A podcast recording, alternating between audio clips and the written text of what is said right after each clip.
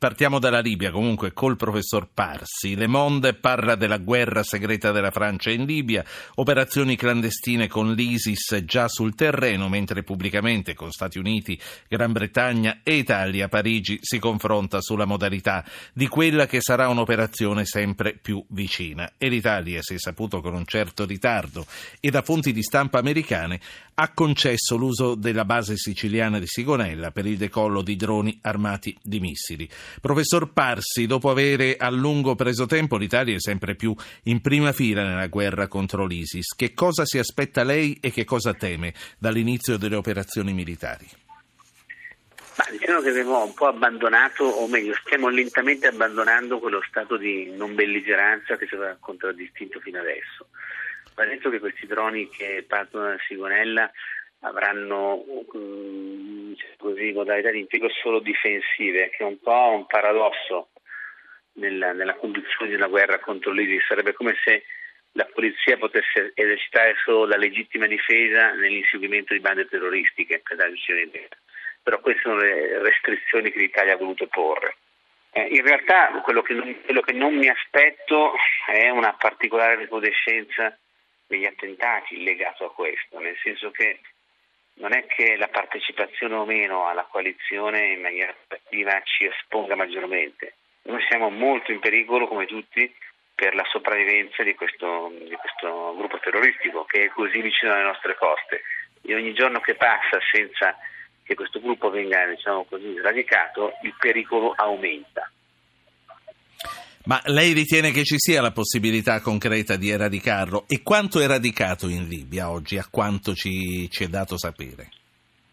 Ma guardi, per, per sradicare l'ISIS come fenomeno complessivo non basterà la campagna in Libia, non basterà la campagna in Siria. Nel lungo periodo bisogna fare in modo che la proposta, diciamo così, eh, dell'ISIS diventi meno appetibile, cioè vuol dire che bisogna togliere quelle cause di sofferenza, di malessere in quelle società di fronte alle quali le persone che vogliono rivoltarsi oggi sullo scaffale, per così dire, della protesta, trovano la proposta di ISIS e poco altro sostanzialmente. Però evidentemente nel breve periodo bisogna combattere militarmente questo fenomeno. Eh, L'ISIS in Libia si, è, si, sta radicando sempre di più, anche in virtù del fatto che in Siria e in Iraq la sua condizione è più esposta in questo momento di quanto fosse prima ci sono stati arretramenti significativi della presenza di ISIS in Siria e in Iraq quindi si parla con insistenza della possibilità dell'apertura di un nuovo fronte già da parte di ISIS in Libia per diciamo così, sostituire quello che è in questo momento più incerto. Um, l'obiettivo, lo sforzo militare è necessario ed è chiaro che come al solito non sarà sufficiente da solo. Qualunque azione nei confronti di ISIS prevede una parte politica, una parte diplomatica e una parte militare. Sì, eh, ricorda agli ascoltatori che per inserirsi nel nostro dibattito, per fare essi stessi domande al professor Parsi, devono mandare un messaggio con il loro nome al 335-699-2949. A proposito dell'ISIS in Nord Africa, l'Egitto quanto può concretamente continuare a fare da diga? La, situazione egiziana è particolare, nel senso che da un lato l'Egitto sta già intervenendo per conto suo, per così dire, in Libia e sappiamo che conduce comunque una lotta contro tutto quello che si oppone al regime, dalle opposizioni democratiche con metodi che sappiamo essere anche molto brutali. In una di queste, di queste situazioni è incappato il nostro giovane ricercatore ucciso ragionevolmente eh, da forze di sicurezza riconducibili al governo, ragionevolmente, non abbiamo una certezza, ma le ipotesi più plausibili di tutte quelle che sono in campo, Contemporaneamente però conduce effettivamente appunto una lotta contro ISIS, una lotta contro Al-Qaeda nel Sinai e via discorrendo. È chiaro che l'Egitto è un regime che in questo momento traballa, traballa anche perché quello che è successo in queste settimane gli ha alienato la simpatia di molti. Il discorso di Assisi è chiaro, sosteneteci comunque perché senza di noi non si va da nessuna parte. Noi invece dobbiamo far capire all'Egitto che è un partner importante ma non ha un potere di ricatto o di veto su quello che noi possiamo fare. È chiaro che noi vogliamo che l'Egitto collabori in questa campagna contro la Libia, ma non è che questo può consentire all'Egitto di avere carta Quindi rimanere amici, ma da, da, proprio perché amici, esigere il massimo della trasparenza e della lealtà. Lei eh, che idea si è fatto un po', ce l'ha già detto, ha detto che eh, può essere verosimile che eh, la genesi e l'origine del sequestro e dell'assassinio di Regeni sia eh, originato da lì. Per quanto eh, riguarda la risposta che c'è stata oggi, cioè che potrebbe anche essere una vendetta personale, questo è un affronto insomma, all'intelligenza. Beh, questa è una risposta insultante secondo me, per cui proprio perché gli egiziani vogliono che noi siamo amici devono comportarsi anche loro da amici. Qui qualcuno ha sbagliato, ha commesso un'azione incredibile, inaccettabile, chi l'ha fatto deve pagare, non è che può vigere eh, l'impunità. Questa persona è stata massacrata in una maniera abominevole sarebbe stato comunque un abominio anche se fosse diciamo così, colpevole di quello che poteva, potevano imputargli, ma a maggior ragione lo è perché era platealmente innocente. Tutte le fanfaluche che sono state dette e purtroppo anche vincolate da alcuni mezzi di informazione italiani sulla possibile ipotesi che questo ragazzo fosse una spia o collegato ai servizi e quant'altro sono offensive della sua memoria e della nostra intelligenza. Credo che questo vada detto con molta chiarezza. Senta, ma se non collega. ci fosse stato un giovane connazionale noi avremmo continuato a disinteressarci dei tanti egiziani che eh, fanno la stessa fine. Di sicuro, la risposta brutale e franca purtroppo è di sicuro. Noi ci siamo accorti che Al-Sisi non era appunto un capo di Stato baluardo della democrazia, grande statista e compagno di lotta contro il male assoluto quando è, stato, quando è saltato fuori questo ma sono migliaia le persone che sono scomparse in Egitto in questi anni eh, di cui non si sa niente, sono migliaia le persone sì. che sono state sottoposte a tortura. Le voglio, sì, le voglio, fare ancora un paio di domande su questo prima di perdere il filo e poi passo il primo ascoltatore, anzi Ricor è Nicola di Perugia, eh, lo invito a rimanere ancora collegato un attimo. A proposito delle sciocchezze che ci sono state raccontate, come quella che lei citava dei servizi eccetera, lei che idea si è fatto? Uno, sulla responsabilità delle professoresse di Cambridge, supervisor del ricercatore e poi eh, sul ruolo degli Stati Uniti Uniti, visto che le prime notizie sono, proprio da là sono arrivate?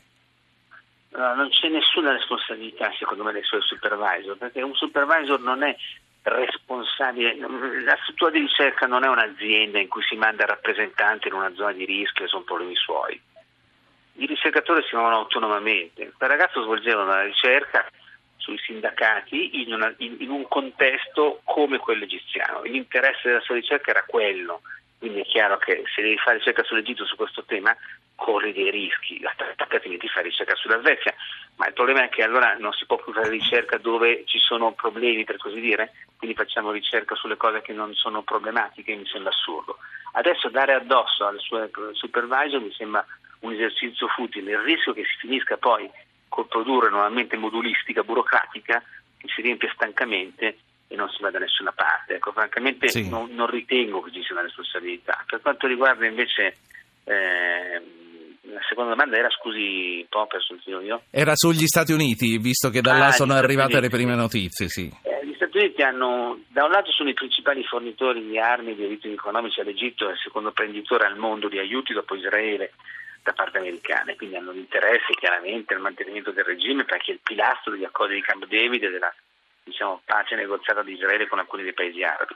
D'altra parte però evidentemente c'è una stampa libera ehm, negli Stati Uniti e c'è una stampa che è molto più abituata di quella di altri paesi a esercitare una funzione di cane da guardia. Quando un'informazione la diffonde non è che si preoccupa se questa informazione può arrecare qualche problema. È la contraddizione della democrazia, ma è il bello sì. del sistema democratico con tutti i suoi difetti. Io introduco il primo ascoltatore che è Nicola è a Perugia. Buonasera Nicola. Buonasera signor Po buonasera al suo ospite, complimenti per la trasmissione. Spero di non andare fuori tema perché mi sono ascoltato, acceso la radio che era già accesa, io volevo dire una, una riflessione sui, sul terrorismo e su, sull'ISIS, sulla questione della Libia, sugli altri posti in cui sono attivi gruppi terroristici. Eh, la mia riflessione è molto semplice, giorno, pochi giorni fa sentivo in radio, io ascolto solo radio, non ho la tv, sentivo un dato economico molto importante, cioè negli ultimi dieci anni la vendita delle armi è cresciuta del 14% in media. Un terzo di queste armi vengono vendute dagli Stati Uniti. uno dei più grossi acquirenti è l'Arabia Saudita e poi ci sono delle misteriose vendite a paesi tipo il Bahrain, eh, gli Emirati, che non sono giustificabili con ragioni di difesa. Sì. La mia domanda è conseguente, cioè è possibile per caso che parte di, questi, di queste armi che transitano da questi posti vadano a finire eh, dove non devono, cioè ad armare i terroristi, quindi che gioco sì. facciamo? Grazie, eh, grazie Nicola. Intanto saluto un altro ospite che vedo è collegato, è Farid Adli, che è un collega, un giornalista libico che eh, lavora in Italia dove vive da molto tempo. Buonasera Adli. Buonasera Ruggero, buonasera ai nostri ascoltatori. Sì, ehm, faccio parlare anche Francesco da Parma e poi al professor Parsi a te ehm, chiedo le valutazioni su quello che stanno dicendo. Poi da Adli volevo altre informazioni che arrivano dalla Libia. Francesco, Parma, buonasera. Sì, buonasera e complimenti per la trasmissione. Eh, volevo solamente fare una considerazione. Io sono volontario di una Onlus. E, volevo mh, semplicemente dire quanto mi, mi, mi, dispiace tutta questa cosa di, che sta succedendo in Siria.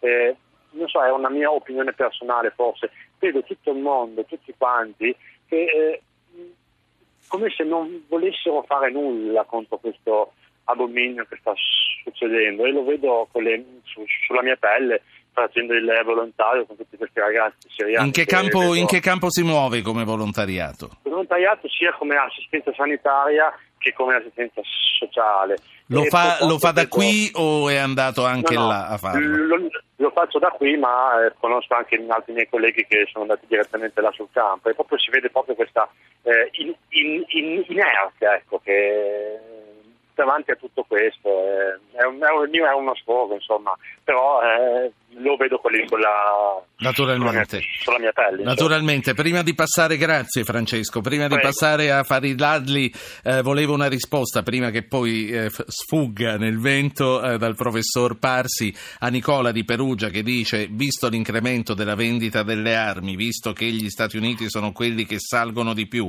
e visto che eh, vanno in Medio Oriente, ehm, professor Parsi si chiedeva al nostro ascoltatore se finiscono nelle mani dove non devono finire.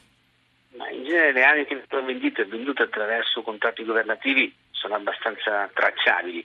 Eh, le, le, dimensioni ridotte del Bahrain, degli Emirati non devono trarre in inganno. Il Bahrain, la principale base americana americana nella zona, per cui è chiaro che il Bahrain si arma anche con finalità repressive, non dimentichiamo che c'è stata una primavera araba sul prezzo del sangue in Bahrain della rivolta degli sciiti.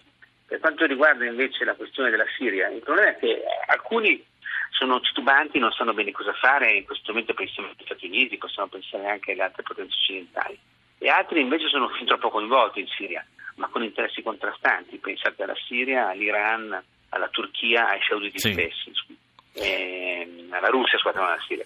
È chiaro quindi che in questo momento in realtà quello che, stiamo, quello che i siriani qui stanno pagando è da un lato la pervicacia di un regime che non molla in nessun modo, l'85% dei morti fatti in Siria ha fatti Assad, non dimentichiamocelo e dall'altra parte l'ingerenza di attori esterni che hanno prima agito attraverso varie, diciamo, delle diverse forme di, di, di attori che pilottavano, che finanziavano, che chiamavano e poi in maniera sempre sì. diretta. C'è Giovanni di Roma, poi concludo con Vittorio Emanuele Parsi. Giovanni, buonasera. Buonasera.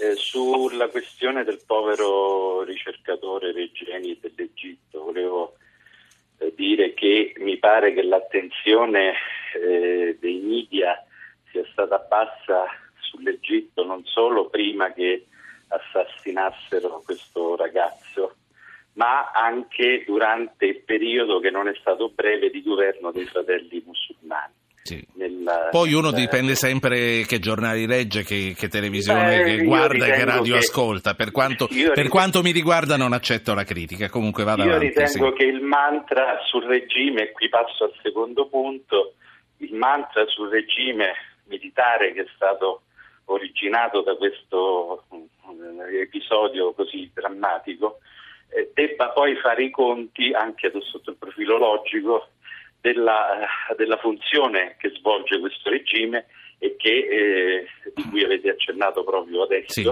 e che sicuramente sarebbe stata ben diversa, per cui bisogna che la realpolitik venga anche un po' insegnata secondo me all'opinione pubblica. Non si può. Beh, eh, sì, è un po' quello che, che si diceva, insomma.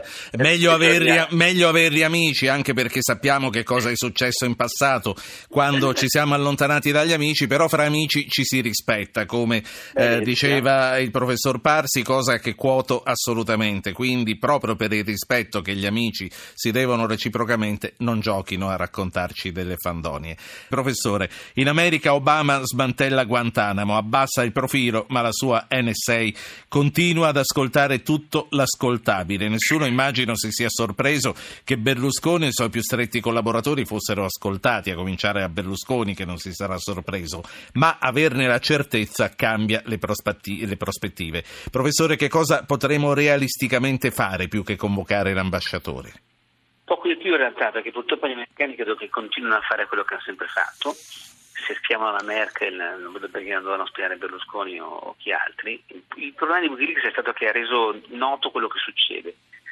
Non è un comportamento pregevole, per così dire. Il fatto che tutti cerchino di spiare un pochino tutti rende il fatto, il fatto in sé meno grave quando questo viene, viene, viene, a conoscenza. Sì, Obama ha detto che smetteranno di fare questo, però adesso, come le dice, smantella Guantanamo. Ha proposto una soluzione conclusiva per smattare Guantanamo all'ottavo anno della sua presidenza. Vi ricordo che era una promessa cruciale, diciamo così. Quasi da primi cento giorni, sì, eh, certo. Esatto, ma non tocchiamo quell'argomento perché anche noi qua, da primi cento giorni, primi cento anni, non è che scherziamo per nulla, insomma. Allora, eh, con questo la saluto, grazie professore.